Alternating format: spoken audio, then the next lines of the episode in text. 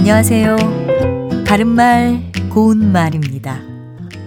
우리 고유어 부사 가운데 시름시름이 있습니다.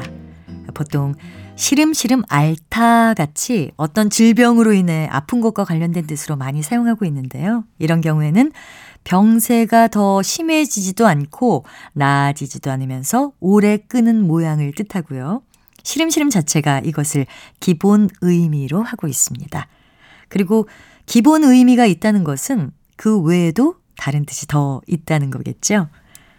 시름시름 내리는 비에 겉옷이 다 젖었다라든지 다음 날에도 눈이 시름시름 내렸다 같은 예문에서 사용된 시름시름은 비나 눈 따위가 조용히 자꾸 내리는 모양을 뜻합니다.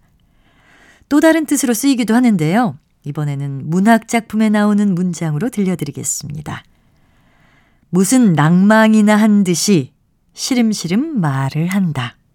이것은 나도양님의 환이라는 작품에 나오는 문장이고요.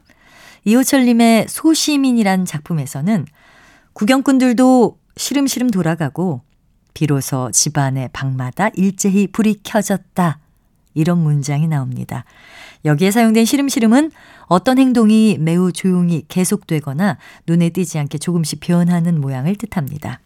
처음 말씀드린 것처럼 우리는 대개 시름시름 앓다 이렇게 사용하지만 시름시름에는 이렇게 다양한 뜻이 있다는 것도 함께 알아두시면 좋겠습니다.